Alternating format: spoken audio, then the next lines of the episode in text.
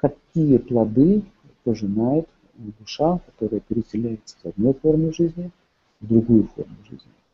В одной форме жизни мы можем быть женщиной, в другой форме жизни быть мужчиной. Иногда бывает так, что попадаем в царство птиц или животных, а также бывает, что попадаем в царство высших сил, или там низших. Есть очень много видов, их всего 8 миллионов 400 тысяч видов а, и подвидов и форм жизни, которые существуют в этой нашей Вселенной. Итак, человек на санскрите называется манушья. Манушья, человек.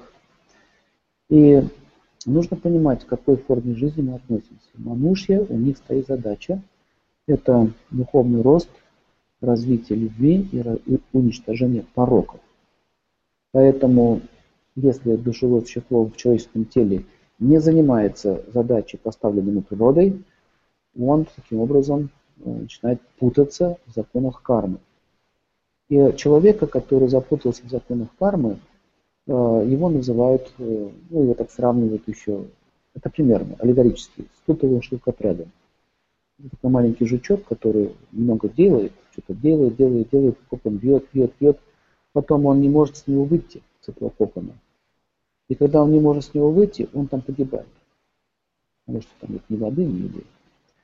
Очень удачный такой пример с тутовым шелкопрядом, а, потому что а, люди ведут себя так же. Они совершают какие-то действия, у них есть какие-то мотивы, какие-то желания, и они получают результаты, а потом запутываются в них и в конце концов э, погибают. И давайте с самого начала напишем, что карма, само слово карма на санскрите звучит как действие есть действие, которое направлено на возвышение, то есть когда человека поднимает. Вот, например, сейчас вы все учитесь, вы сейчас слушаете, это называется ви-карма. То есть слово ви означает вверх.